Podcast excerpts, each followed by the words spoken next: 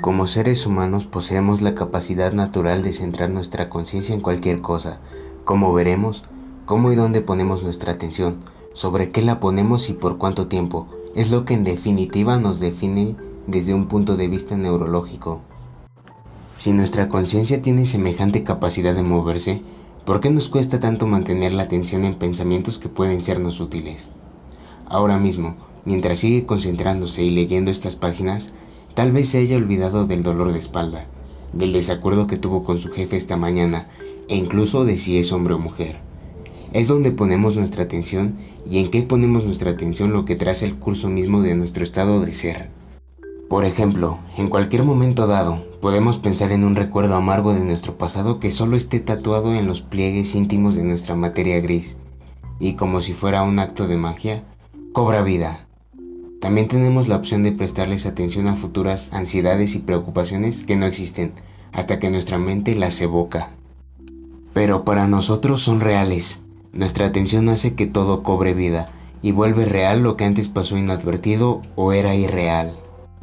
Créase o no, según la neurociencia, depositar nuestra atención en un dolor del cuerpo hace que el dolor exista, porque los circuitos del cerebro que perciben el dolor se activan eléctricamente. Entonces, si colocamos toda nuestra atención en otra cosa, no en el dolor, los circuitos del cerebro que procesan el dolor y las sensaciones corporales pueden literalmente desactivarse. Finalmente, la neurociencia entiende que podemos moldear y darle forma al marco neurológico del yo, por medio de la atención repetida que le dedicamos a una cosa cualquiera. Todo lo que nos constituye, el tú y el yo, Nuestros pensamientos, sueños, recuerdos, esperanzas, sentimientos, secretas fantasías, temores, aptitudes, costumbres, dolores y alegrías se encuentra grabado en el enrejado viviente de nuestras 100 mil millones de células cerebrales. Para cuando haya leído hasta aquí, usted habrá cambiado su cerebro de manera permanente. Si aprendió aunque sea un mínimo de información, diminutas células cerebrales habrán hecho nuevas conexiones entre sí y se habrá alterado quién es usted. Las imágenes que estas palabras crearon en su mente dejaron huellas en los vastos infinitos campos del paisaje neurológico que es esa identidad denominada usted.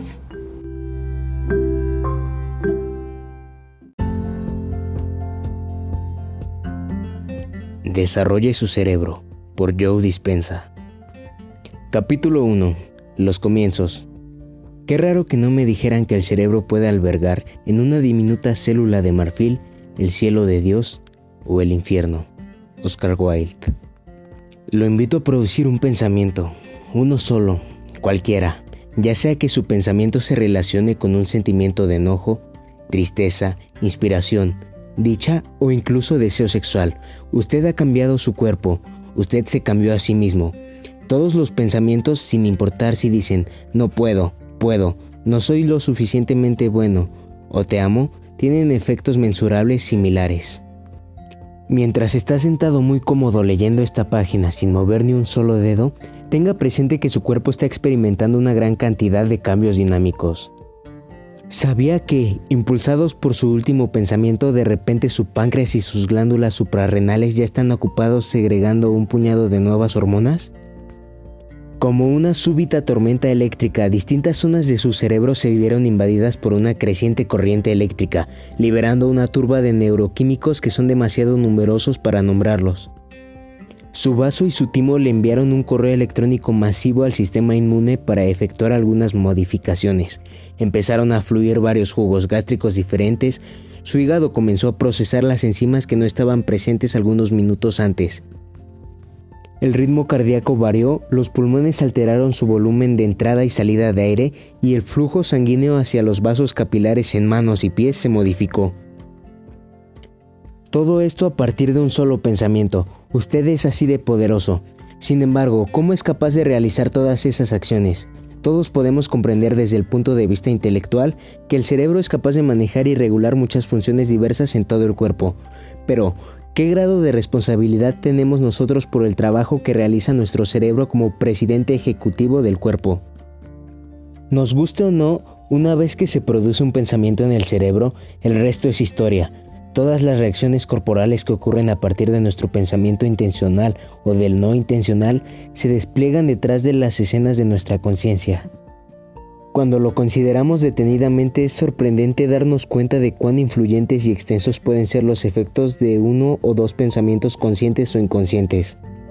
Por ejemplo, es posible que los pensamientos aparentemente inconscientes que corren por nuestra mente de manera cotidiana y repetida creen una cascada de reacciones químicas que produzcan no solo qué sentimos, sino cómo nos sentimos Podemos aceptar que los efectos a largo plazo de nuestra manera de pensar habitual pueden ser la causa de que nuestro cuerpo pase a un estado de desequilibrio o de lo que denominamos enfermedad. Es probable que, momento a momento, entrenemos a nuestro cuerpo para que se enferme por medio de pensamientos y reacciones repetidos. Y si con solo pensar provocáramos que nuestra química interna se saliera tan a menudo del rango normal, que el sistema de autorregulación del cuerpo al final debiese redefinir estos estados anormales como normales o habituales? Es un proceso sutil, pero tal vez nunca le hayamos prestado demasiada atención hasta ahora. Es mi deseo que este libro le ofrezca algunas sugerencias para manejar su propio universo interno. Dado que estamos tratando el tema de la atención, ahora quiero que se detenga un momento, que esté atento y escuche. ¿Puede oír el zumbido del refrigerador? El sonido de un auto que pasa por su casa, un ladrido distante, y cae de la resonancia del latido de su propio corazón. Con solo cambiar la dirección de su atención en estos momentos, provocó una oleada de energía y flujo de voltaje de electricidad en millones de células cerebrales muy dentro de su cabeza. Al decidir modificar su atención, cambió su cerebro. No solo cambió la manera en que trabajaba su cerebro hace unos instantes, sino que cambió cómo funcionará en el próximo instante y posiblemente por el resto de su vida. Mientras volvía su atención a las palabras de esta página, usted alteró el flujo sanguíneo en diversas partes de su cerebro. También desencadenó una cascada de impulsos que trazaron nuevas rutas y modificaron corrientes eléctricas hacia distintas zonas cerebrales. A nivel microscópico, una multitud de células nerviosas se confabularon químicamente para tomarse de las manos y comunicarse a fin de establecer entre sí relaciones más fuertes y duraderas. A causa del cambio en su atención, la brillante red tridimensional de intrincado tejido neurológico que es su cerebro dispara nuevas combinaciones y secuencias. Usted lo hizo aplicando su libre albedrío variando el foco de su atención. Usted cambió su mente en un sentido bastante literal.